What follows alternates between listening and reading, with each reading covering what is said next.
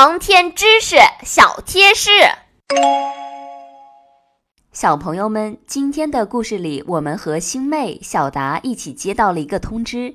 经过一段时间的努力，他们两人成功获得了第一批去法国接受失重飞机训练的名额，满怀期待的出发啦！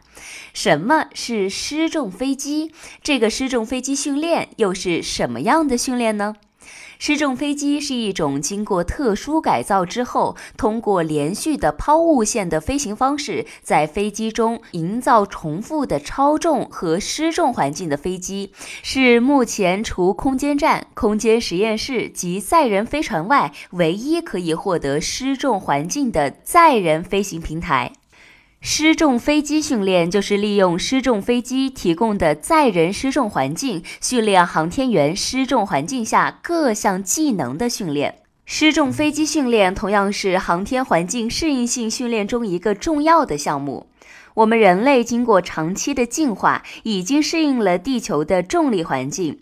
太空的失重环境对于我们人类来说是一种陌生，甚至是有些危险的环境，需要进行多次的训练和适应。